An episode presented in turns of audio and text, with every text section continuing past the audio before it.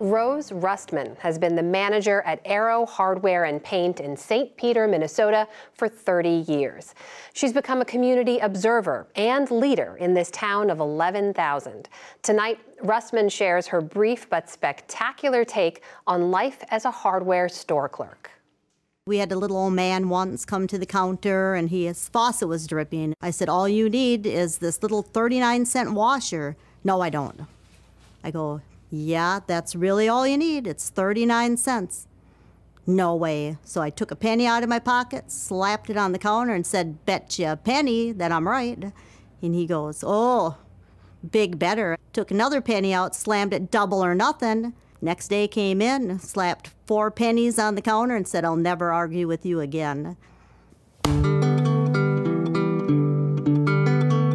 I am the store manager of Arrow Hardware and Paint in St. Peter, Minnesota. My mother was in retail and my dad was an auto mechanic, and so I didn't go to daycare. I either went to the auto repair garage or I went to Lewis Eastgate, my mom's place of work. I was raised, if you're smart enough to take it apart, you better darn well be smart enough to put it back together.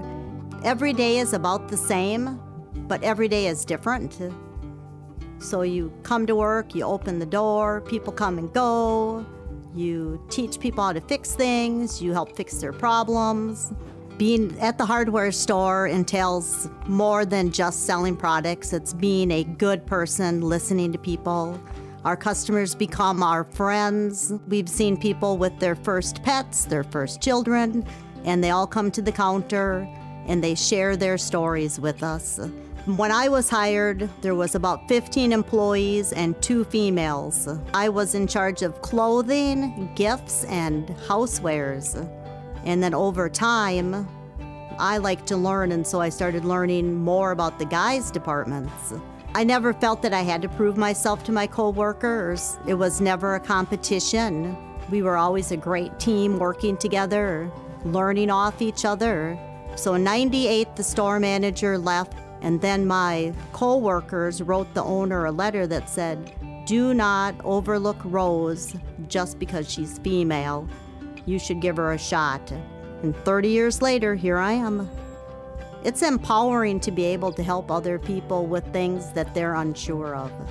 I have no plans on retiring as long as I like what I do. I love the customers. It's home, actually. My name is Rose Rustman, and this is my brief but spectacular take on life as a hardware store clerk. Ms. Rustman has some words to live by. If you're smart enough to take it apart, you better be smart enough to put it back together. I love that. I love that so much. It goes back to what I always say, everyone has a story to tell. We thank you, Rose, for sharing yours with us.